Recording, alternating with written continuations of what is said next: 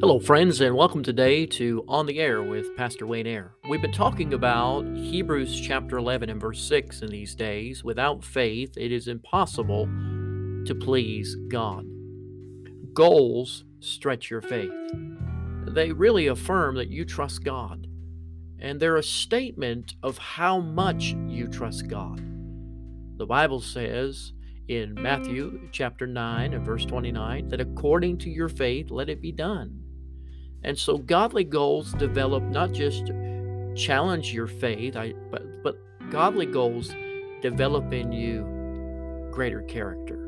When you set a goal that requires faith and you change along the journey as you work through that goal, it develops your character.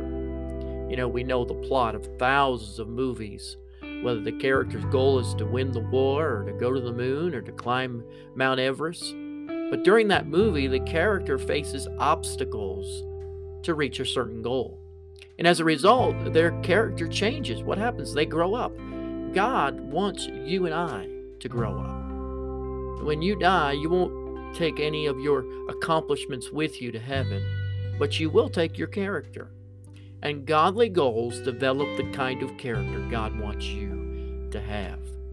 I want you to challenge you that without faith it's impossible to please God. And godly goals challenge your faith, but also godly goals develop your character. How's your character today?